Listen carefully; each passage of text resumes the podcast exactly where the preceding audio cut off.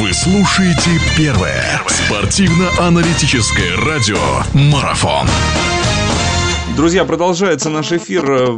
Понятно, что весь мир охватывает футбольная лихорадка, не только нашу страну. Но не будем забывать, что есть еще другие виды спорта, в которых тоже интересные события происходят. В данном случае речь о баскетболе пойдет. У нас финал Единой лиги ВТБ, он продолжается. Э, московские армейцы лидируют пока что после двух сыгранных э, поединков, напомню, на выезде подопечные Мессины обыграли Нижний Новгород, но э, я думаю, что не закончится еще пока все дело на этом. А у нас в гостях э, главный тренер баскетбольного клуба Нижний Новгород Зоран Лукич, человек, который у нас постоянно в гостях бывает. Зоран, здравствуйте, я вас очень рад приветствовать. Здравствуйте, здравствуйте. Наверное, ну, я не знаю, удобно, неудобно спрашивать, я спрошу. Наверное, не очень такое радостное настроение, хотя все игроки ЦСКА говорят о том, что Нижний Новгород выглядит как настоящий герой и в этом сезоне, и в этом финале в частности.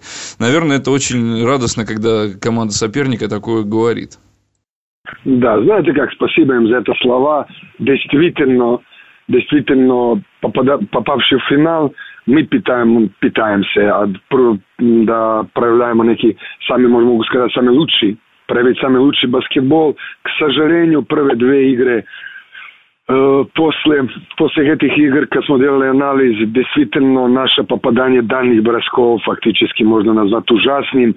Даже ужасным. Это самое два худшего, худшего процента пребывания в течение весь сезона, поэтому э, не успеваем, не успеваем за командом ЦСКА, кое на данный момент, потому что я слежу за ним с начала сезона, сейчас играю, могу сказать, самый лучший, самый лучший баскетбол. С Теодосичем на позиции разыгрывающего, кое э, действительно лидер и великолепно играет если играли эти две игры. Очень трудно, очень трудно исправиться. Может быть, мало, мало и, э, могу сказать, и спад внутри моей команды, но, но показатели все болельщики, которые пришли и первой, и второй игре поддержать команду, э, со, со болеем молодцы, молодцы. После второй игры Э, smo вышли sa площадки, и мы, мы действительно будем сдаваться. Значит, мы и ту третью игру в Москве будем бороться.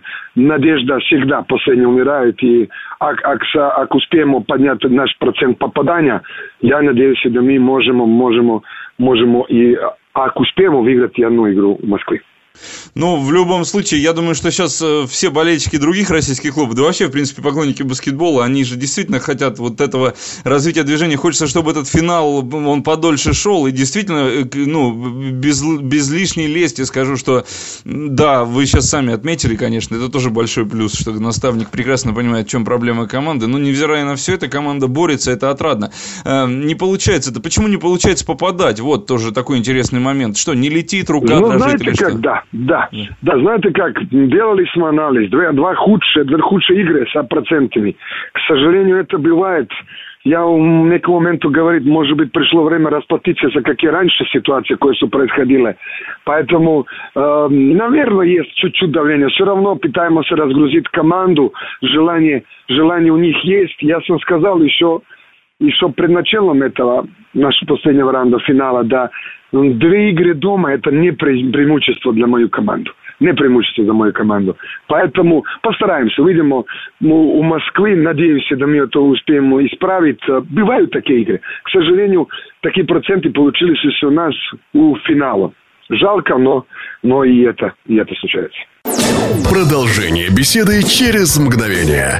Оставайтесь на радиомарафон.